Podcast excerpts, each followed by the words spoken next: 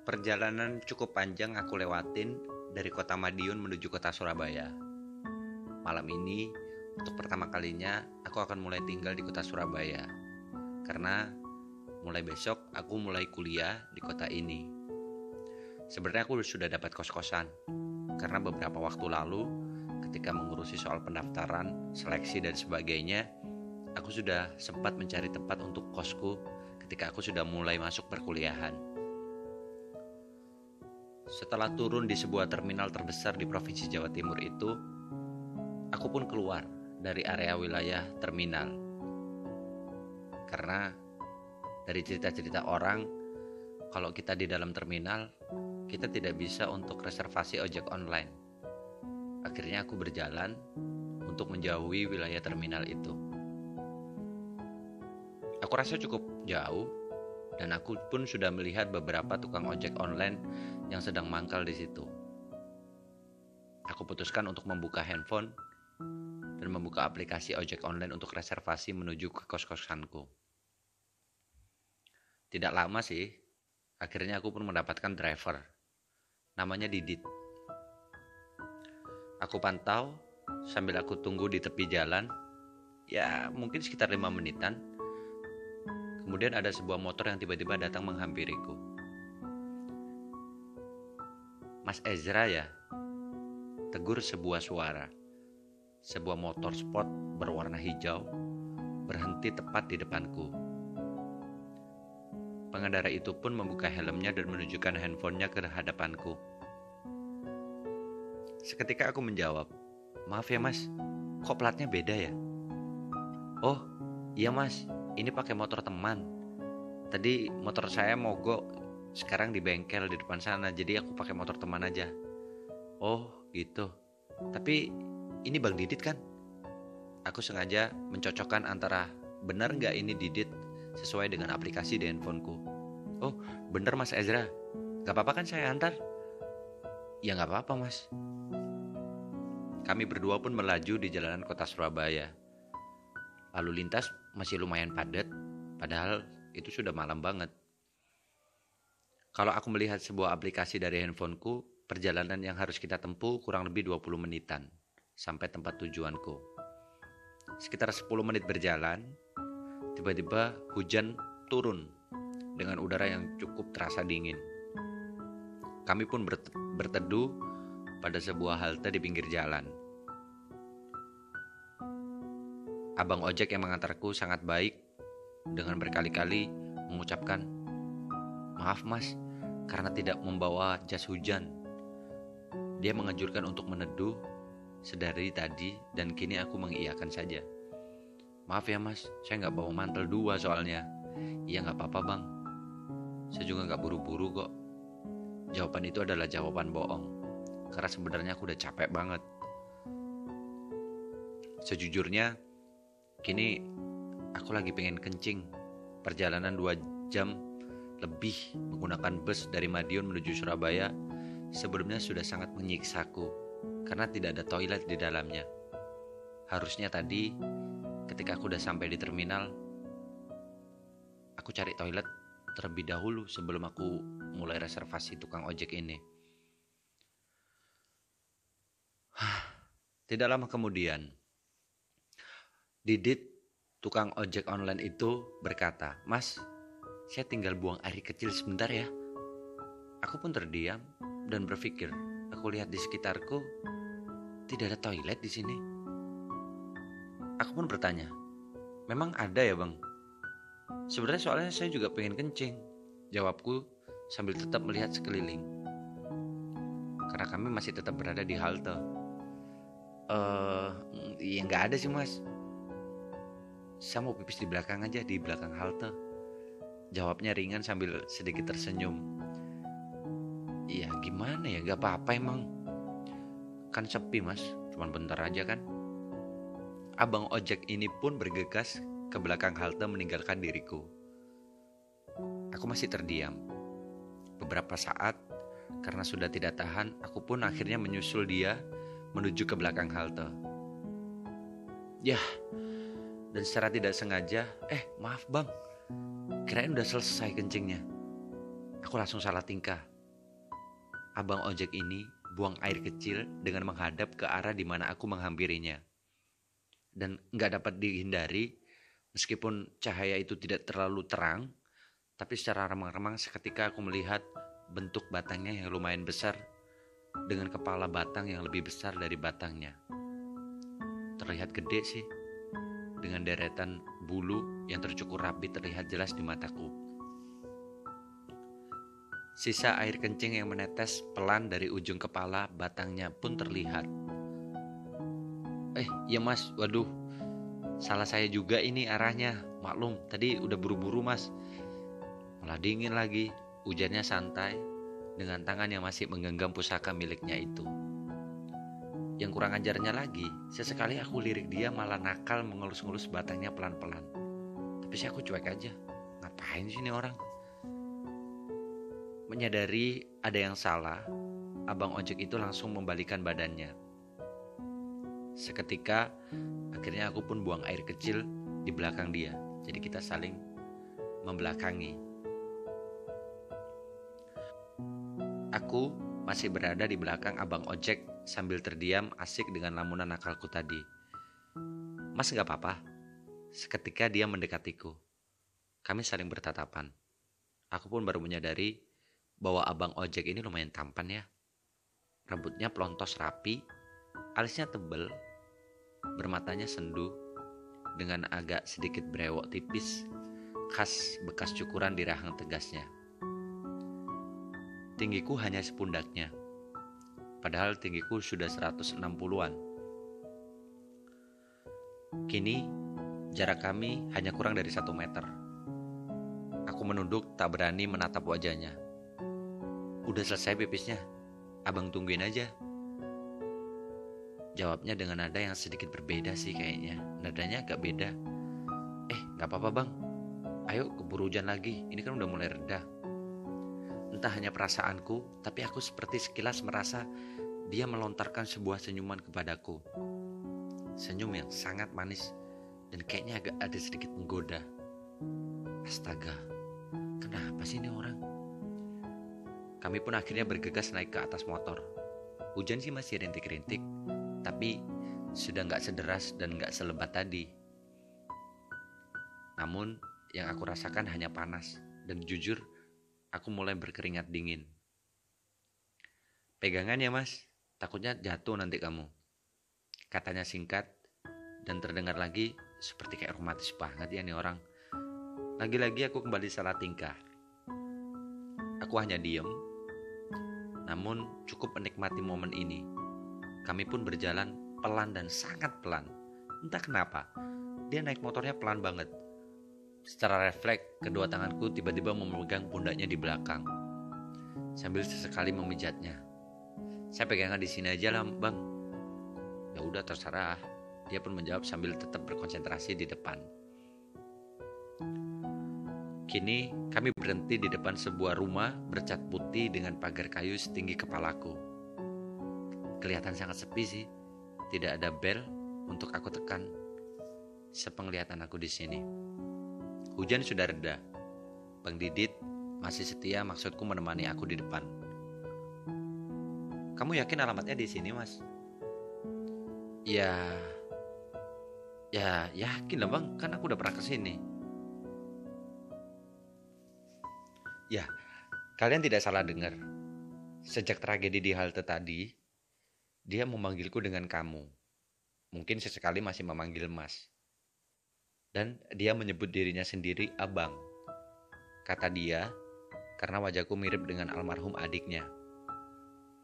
Itulah kenapa dia ingin mengantarku hingga rela meminjam motor kawannya. Aku yakin aja lah biar cepat. Yakin bang, ya kayak ini kos-kosanku. Aku udah pernah ke sini kok. Rambutku basah, dan aku kaget ketika Bang Didit tanpa sungkan menyisir rambutku dengan jarinya. Kasihan ya kamu ya, kebasahan. Apa gini aja, malam ini tidur aja di tempat abang. Besok abang antar lagi ke sini. Kayaknya nggak ada orang, sepi banget. Kalau abang, ngerepotin. Tak bisa kubayangkan jika bermalam bersama Bang Didit di tempatnya nanti. Pasti akan terjadi sesuatu hal. Dari tadi aja aku aku amati dia udah mulai nakal. Lima menit kemudian, kami hanya terdiam di depan rumah itu. Tiba-tiba sebuah mobil berhenti di dekat kami. Keluar sosok pria berkacamata, kaos putih dengan celana pendek biru. Kalian cari siapa? Eh, uh, maaf mas, saya Ezra mau ketemu Tante Tiara yang punya kos ini. Sejenak, pria itu memperhatikan kami berdua. Lalu, dia menuju ke gerbang dan membukanya dengan kunci yang ada di tangannya. Tiba-tiba dia mengucapkan, "Ah, paling gak ada orang di dalam." Setelah dia buka, dia mempersilahkan kami berdua. "Ayo, masuk aja, Ezra." Ini siapa satunya? Abang ojek online itu tiba-tiba menjawab, "Didit, Mas." Aku pun sebenarnya bingung, kenapa ojek online ini masih ngikut aku begitu. Kan harusnya sudah selesai dia mengantarkanku di kos. Tapi ya sudahlah, mungkin ini bisa jadi temanku yang baru. Kami pun duduk di bangku yang tersedia di depan rumah, tepatnya di teras. Ada sebuah bangku, kemudian aku juga melihat ada kolam ikan kecil di samping pintu masuk dan sebuah gazebo di halaman pojok terlihat sangat asri dengan beberapa pohon tinggi di pinggir halaman. Namun, kok aku melihatnya terasa sangat sepi ya. Nggak seperti siang itu ketika aku mencari kos-kosan di sini waktu pertama kali ke Surabaya. Aku masih asik memandang sekeliling ketika Bang Didit berdiri dari bangkunya dan melihat papan tulis di atas kepalanya. Papan tulis itu bertuliskan, dilarang membawa tamu ke dalam kamar dilarang merokok di kamar, dilarang mabuk. Bang Didit pun membaca itu. Kenapa bang? Aku pun bertanya. Iya berarti abang gak boleh main dong ya. Emangnya kenapa bang? Pasti juga dikira anak kos. Udah gak apa-apa. Atau dikira saudaraku sendiri. Dia pun tersenyum, tapi tak kuhiraukan senyumannya yang aku akui manis dan aku kembali duduk. Cukup lama kami duduk hingga terasa bosan dan karena kedinginan. Kami berdua terdiam dengan pikiran dan keheningan masing-masing. Tidak berapa lama, pria tadi kembali dengan mengenakan celana pendek sepaha dengan kaos basket yang memamerkan lengannya yang menggiurkan. Tidak terlalu berotot sih, namun enaklah dipandang. Kulitnya juga bersih. Ezra, Didit, Sorry ya agak lama. Jadi tadi aku udah hubungin Tante Tiara dan kamar kamu udah disiapin kok. Yaudah masuk aja, aku anterin. Aku dan Bang Didit pun bergegas menyusul pria itu. Sambil kita bertiga berjalan, dia pun berbicara. Oh ya, kita belum kenalan ya. Aku Angga. Oh, iya mas. Di sini ruang keluarga. Kamu bebas mau nyalain TV, Mau nyantai-nyantai di sini 24 jam nyantai lah. Begitu sampai di lantai dua, kami disuguhkan pemandangan ruang tamu yang terlihat sangat bagus dan modern. Ada sofa panjang dan lemari yang berisi beberapa buku dan majalah di sini. Oke, kamarku di kanan dari tangga. Kamar kamu di kiri dari tangga. Kamar kamu nomor 202 itu. Silakan kamu masuk dan lihat sendiri. Penghuni kos di sini rame ya mas? Ya lumayan sih. Ini yang ada di lantai dua. Ada aku, ada Arman, ada Panji, ada Irfan. Tapi Irfan masih bocah SMA. Kamu masuk aja kamarmu. Akhirnya aku dan Bang Didit masuk ke dalam kamarku. Barang-barangku pun dibantuin bawa dibawa Bang Didit. Yang dari tadi aku perhatikan Bang Didit hanya diem, entah apa yang ada di pikirannya. Setelah masuk, Bang Didit tiba-tiba berkomentar, eh kamarnya bagus ya, nyaman gitu kayaknya. Bener gak sih Jera? Iya, kan aku udah lihat sih beberapa kemarin, makanya aku memutuskan untuk kos di sini. Harganya juga tidak terlalu mahal sih, Bang. Oh. Aku dan Bang Didit berpandangan. Aku lihat senyum aneh di wajahnya. Sekarang aku sadar. Berarti dari tadi aku sengaja dibuatnya berputar-putar di atas motor.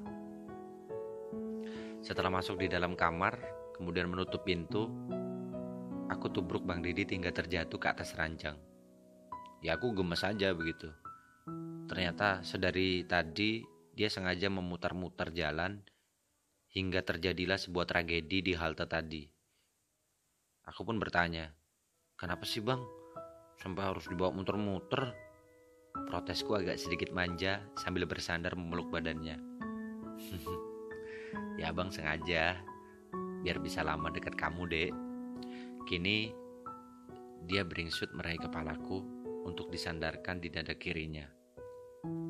Lengan kerasnya meraih leherku dan semakin mendekapku hingga aku dapat mencium sebuah bau yang ada di badannya. Abang boleh gak sih Zra sayang sama kamu? Gak tahu, dari pertama kali tadi aku jemput kamu, kayaknya aku suka sama kamu. Ah, gombal, Baru juga ketemu tadi. Jawabku protes, namun aku tidak menolak dan aku tetap di posisi berada di pundaknya. Tidak lama kemudian, dia bangkit dari tidurnya dengan posisi duduk, meraih kedua tanganku, sampai akhirnya kita saling bertatapan mata tajam. Abang serius, dek. Aku mendekat meraih kepalanya, dan merenggut bibirnya. Akhirnya kami pun berciuman. Bibir manisnya disertai aksen kumis tipis di atas bibirnya yang menimbulkan sensasi tersendiri. Bang Didit menarikku semakin mendekapku. Perlahan, dia melepaskan jaket hijau basahnya dengan tetap mencium bibirku dengan brutal. Abang sayang sama kamu, Zra. Aku tidak menjawab apa pun. Kini seluruh pakaian sudah terlepas. Dia bertelanjang dada. Kedua dadanya sangat bidang. Dengan puting berwarna hitam yang sangat menggoda. Sementara di bagian ketiaknya terlihat ada sebuah rambut yang sedikit mengintip di apit kedua lengan berotot yang kering dan indah itu. Kini aku tidurkan abang ojek yang menggairahkan ini. Dia membantuku melepaskan sweater dan bajuku yang setengah kering. Dan aku pun bertelanjang dada juga. Dia dekap aku kembali, menuntun kepalaku menuju dua puting indah miliknya. Aku pun tahu maksudnya. Akhirnya aku jilat puting itu dengan sesekali aku lumat memainkan lidahku di puting itu. Sesekali aku gigit pelan sambil melihat ekspresinya. Bang Didit hanya pasrah sambil mendesah kecil ketika mulutku asik bergeleria di kedua putingnya. Kuperhatikan ada yang menggeliat di antara kedua selenggangannya tertutupi oleh celana jin biru ketat itu. Akhirnya aku buka resletingnya.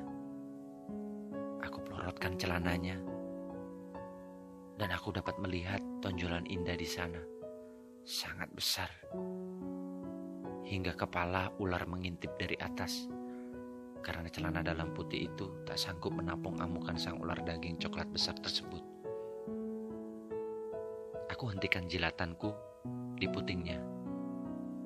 Aku beralih mengerjainya dengan menguduskan hidungku di area batang tersebut. Aku jilati celana dalamnya. Bang Didit semakin menggeliat. Buka aja, Zerah. Ah, buka, buka aja. Akhirnya aku pun membuka celana dalam Bang Didit.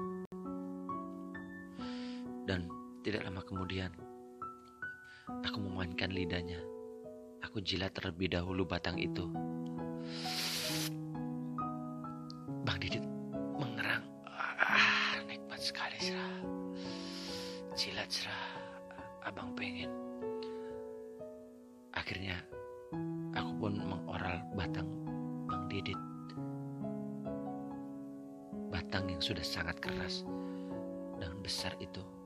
Taksir sekitar 17 cm.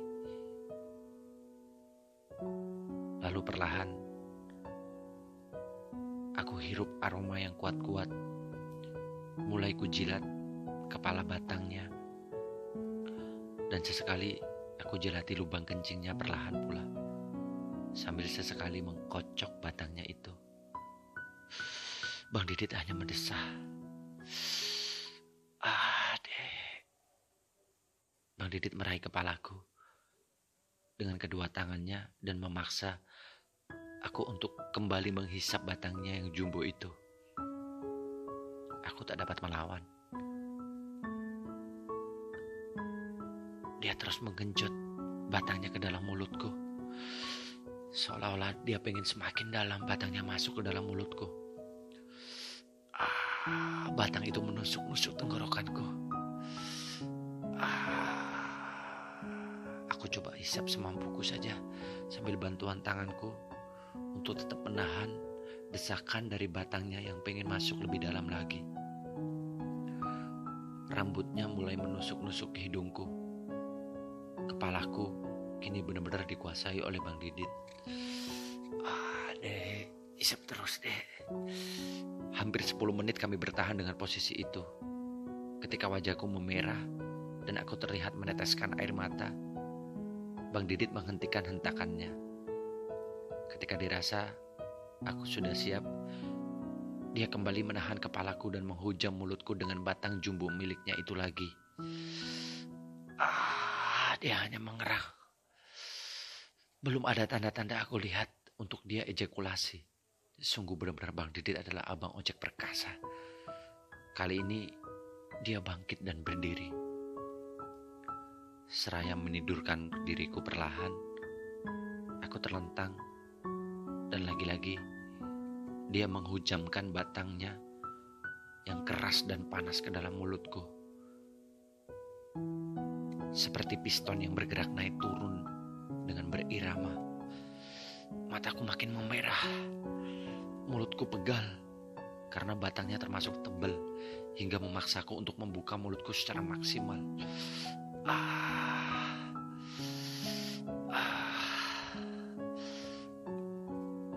Tiba-tiba dia menghentikan hujaman batangnya di mulutku itu.